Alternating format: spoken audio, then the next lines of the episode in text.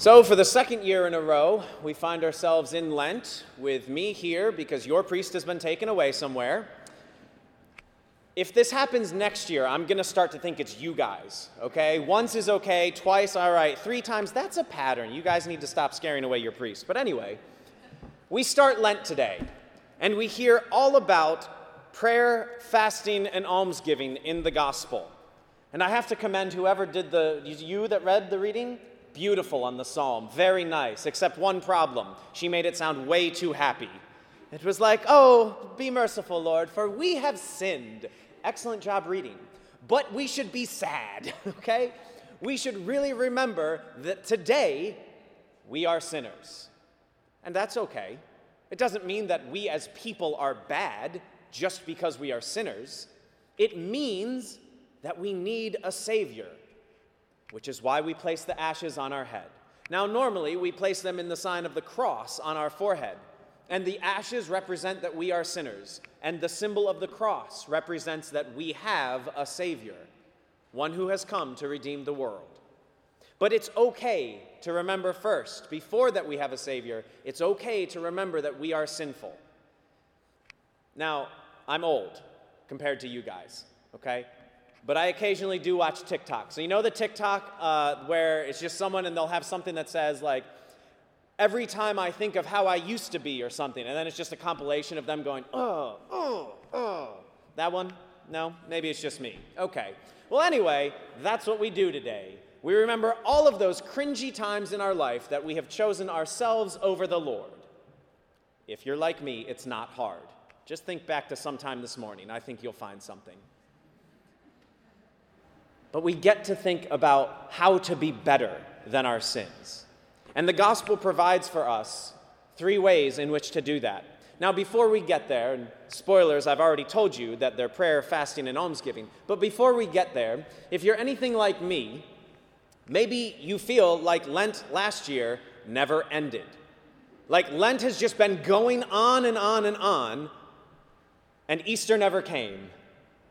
And it's like there's nothing different. Last year, Lent came, COVID struck, everything was different. We're shut down. Look, even you're different. Last year, I was over there, and all of you were here, and we were talking about cocaine or something like that. I was reminded of that at one point. But anyway, this year, you're all spaced. You've got masks on, and I mean, it's much harder to tell that you're displeased with the homily because your faces are hidden, but it feels like nothing has changed a lot.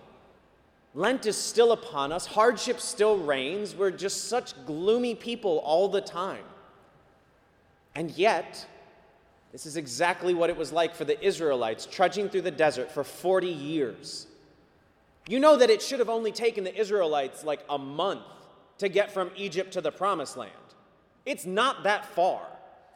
And yet it took them 40 years. Now, I'm not saying they were lost. But it shouldn't take you 40 years to go a month's journey. And I'm sure for them it felt the same way. They kept circling the same places and seeing the same things and doing the same sins, which is why it took them so long to get there, because they kept forgetting their promises that they made to God. So the gospel today gives us how to make things new. Because this is a new time, it's a new liturgical season. Last week, your priest wore green. This week we're in purple. Last week it was ordinary time. This is extraordinary time. A time where we get to reflect on our sinfulness and on the greatness of our Savior. So when we remember that we are sinful, there's three things that we can do we can pray, we can fast, and we can give alms. Now, prayer, very simple. And the gospel makes it very clear. If you're doing any of these things in front of people and saying, hey, everybody, look how good I am, you're terrible. You're really bad at what you're trying to do. Prayer, it says, go to your room, shut the door, and speak privately to your Father, for he hears and sees all things. So, prayer is a non negotiable. You must pray every single day. Every single one of us in here must pray. I don't care if it's two minutes. I don't care if you somehow magically have two hours to pray. You've got to pray every single day. Next is fasting.